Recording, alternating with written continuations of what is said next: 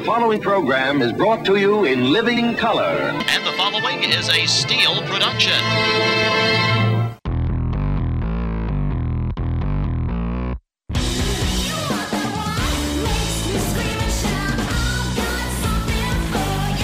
Primary night in South Carolina and for the Democrats caucus night in Nevada. And with me, the master of politics from the University of Indianapolis, Dr. Laura Albright. It's uh, good to have you, Laura. How are you? I'm doing well, Ray. Thank you. And I love it when you call me master of politics, by the way. I feel like I should trademark that one. Well, okay, so yeah, you, you, should. I'll, I'll give that one to you for free. Um, so we've got these polls showing, let's talk Republicans first. Donald Trump, big yeah. lead.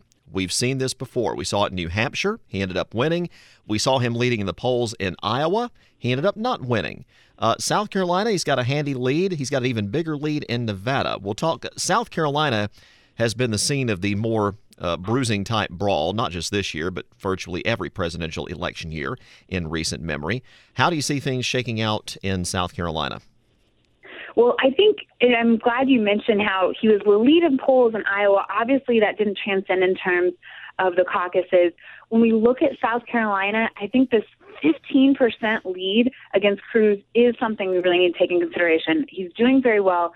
The difference is your South Carolina voters compared to your Iowa voters, and that it's a primary and not a caucus system. Um, Trump already adjusted his campaign from Iowa. You know, he was doing things differently for New Hampshire. That translated into success there. I, you know, where we looked after Iowa and said, wow, Trump didn't win, and, you know, he's doing so well in the polls. I don't have that same concern here going into South Carolina. He's doing well in polls. I, I think he'll do very well in the actual primary. So it looks like he's going to win.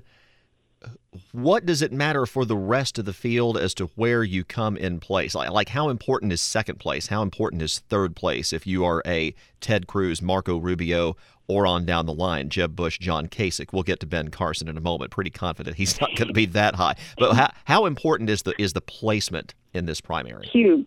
It, it's huge. And the fact of the matter is, when we're looking at six candidates, you don't want to be sixth. You don't want to be fifth, even fourth. I think when we look at everyone, Kasich obviously did very well in New Hampshire. I don't think he's going to do well in South Carolina. We can talk about that later, but he wants to keep up that momentum. Certainly to tide him over to Michigan, the more Midwestern primaries where he'll be more successful. Rubio wants to pick up on momentum. He really lost in New Hampshire, having a not great presidential debate recently. You know, Cruz obviously wants to maintain.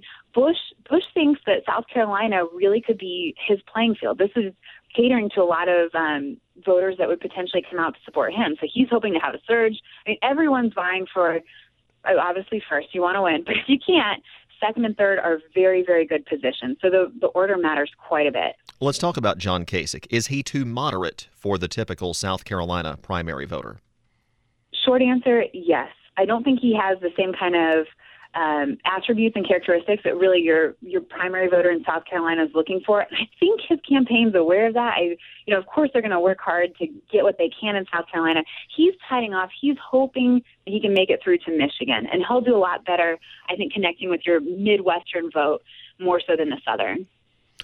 Jeb Bush, uh, we've been teetering on whether or not he's going to be done at any time, despite his low showings in the caucuses primaries so far. And uh, let's say he doesn't do better than, I'd say, fourth in South Carolina.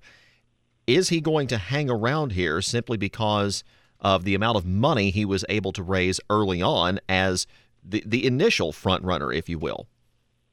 Yeah, I mean, I don't see him dropping out because of lack of funds. And that's usually what pushes someone to that point in terms of a candidacy. Obviously, he's very well funded. I think we look at South Carolina as potentially a tipping point for him. Right now, he's polling in fourth, but he would certainly like to get up there into third, maybe second if it's possible. And I'm not sure if that might be a little overly optimistic.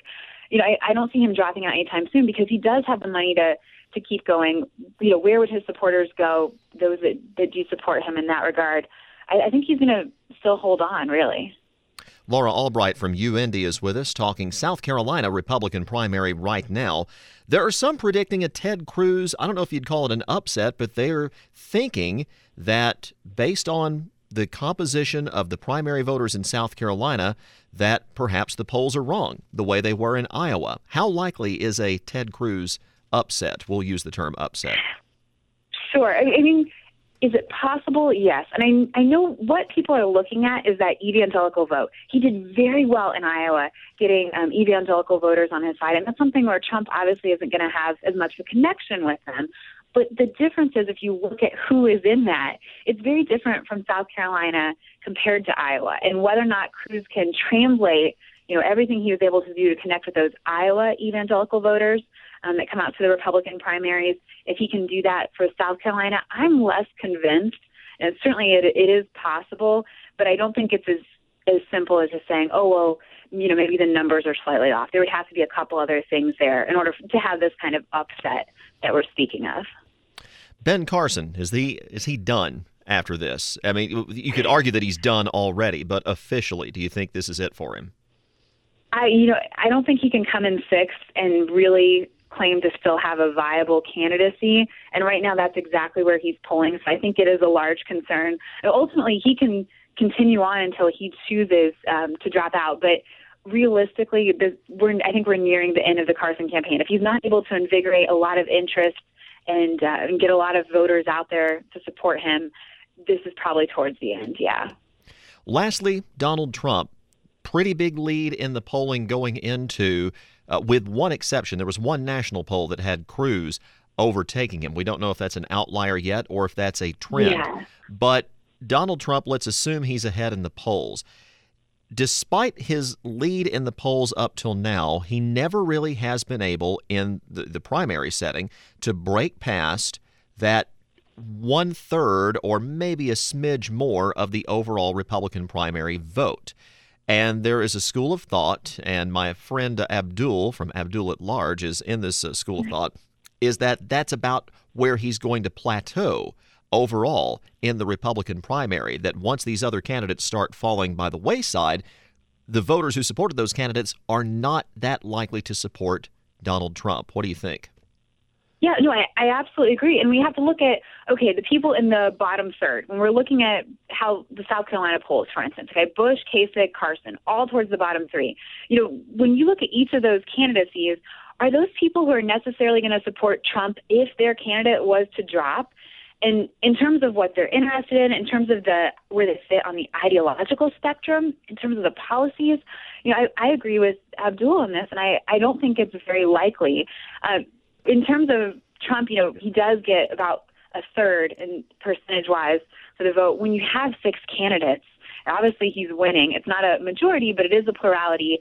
What would be interesting is as more candidates drop, we have fewer candidates in the race. Where those proportions lie, because obviously they will change.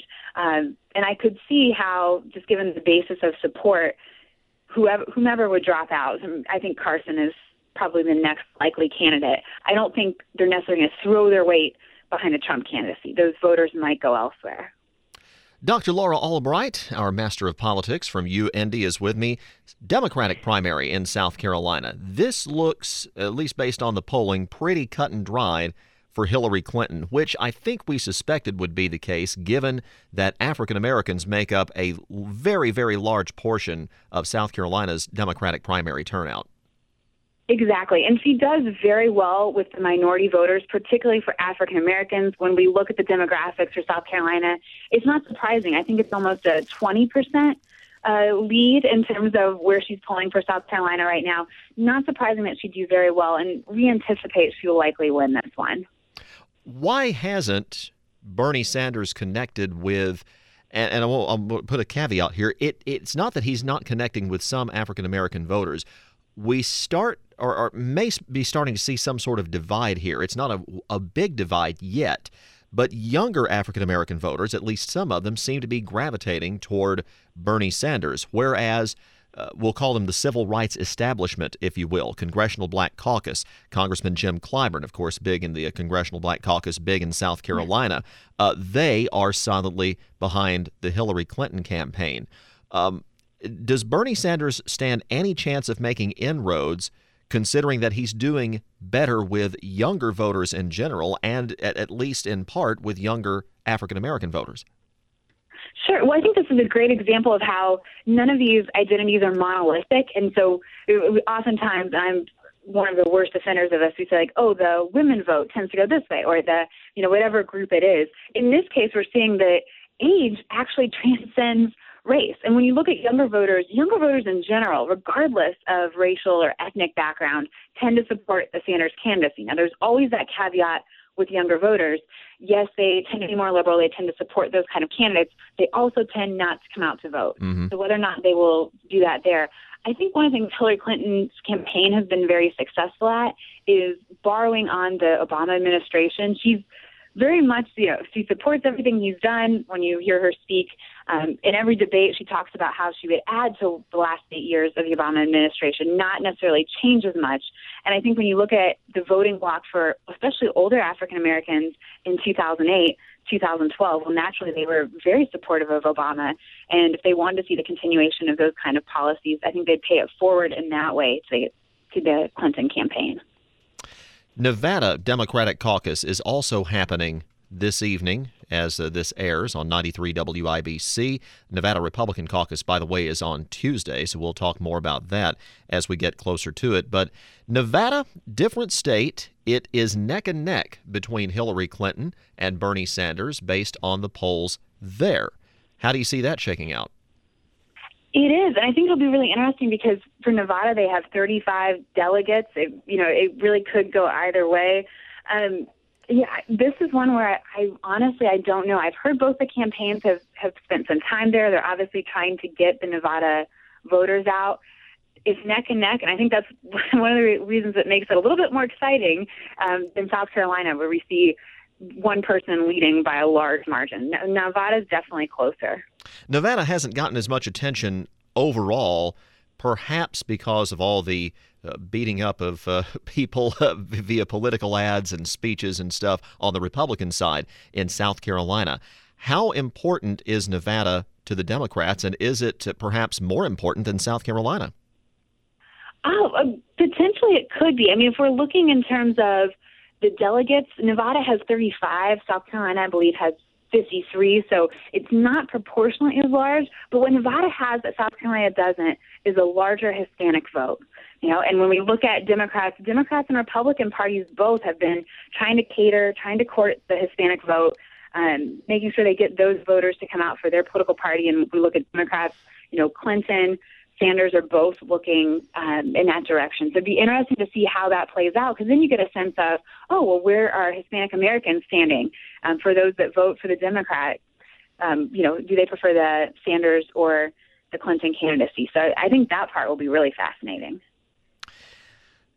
I really don't know how Nevada is going to go because you yeah. have um, you have so many different moving parts out there and exactly. and, and and plus it's got to be tough for the candidate because they've got to pay attention to South Carolina as you said there are more delegates at stake uh, but at the yeah. same but at the same time if you're Bernie Sanders I'm thinking well geez I'm going to lose South Carolina I might as well go all in on Nevada and try to win that to uh, gain at, yeah. at least a split Exactly. I mean, they pull a Kasich, and Kasich left Iowa the Saturday before the prime, the caucuses, excuse me, knowing he wasn't going to do as well there, and really put all chips in in um, New Hampshire, which was very successful for him. So I, you know, I think you have that balance, and that's one of the fun but complicated things when we have many of these primaries and caucuses that are now close to close, neck to neck, and we're going to obviously see an explosion of that on Super Tuesday.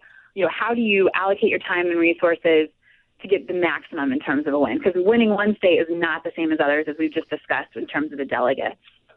Given what we know about South Carolina, would you say that Nevada is a must win for Bernie Sanders to keep any momentum going because he's obviously going to be the underdog in a lot of those southern states on Super Tuesday. Yes, and and if he doesn't win, if he gets very close, you know, almost an Iowa-like outcome within two, maybe three percentage points, he has to do well. If he's not going to do well in Nevada, I think that's really kind of a stopgap in terms of, of his campaign. But he does have the potential. Obviously, we've discussed it's very close If he's able to win or get very, very close loss, that could translate similarly to a win for him. I think he has to do that to keep his candidacy viable. All right, very quickly, let's go back to South Carolina Republicans just to get you on the record, because you're one and you're one and one in the Republican contest so far. Which not bad. I suppose it's not. Like the same head tails on a coin. so, you're you're officially uh, are you officially picking Trump to win? I, I am. I'm okay. officially picking Trump. All right, yeah. because we got I, I have to call you on Monday to make to see if that turns out. Just to just to and hopefully sure. I'll be smiling and not. Well, this is radio. I won't know what you you're doing, but you know. true, true, You true. just say nasty things under your breath for all I, I know, but that's okay. Uh, Dr. Laura Albright at the University of Indianapolis. Uh, your website, you've got a website where you've got a, a lot of your stuff, your writings and stuff. Uh, where, where is that at? I do. Um, it's Wix.com, and so that's W I X Mm-hmm. uh, dot com, and then just the black the backslash, and it's Laura L A U R A M as in Merrifield, and then Albright A L B R I G H T. And I'd love it if people want to check it out. All right. Yeah. And follow her at Laura M. Albright on Twitter, too. There's a link to the website there and read her stuff uh, anytime you would like. And uh, we will talk again after the contests this evening just to see how things are. Laura Albright, always appreciate it. Thank you. Thank you so much, Ray. It's a pleasure.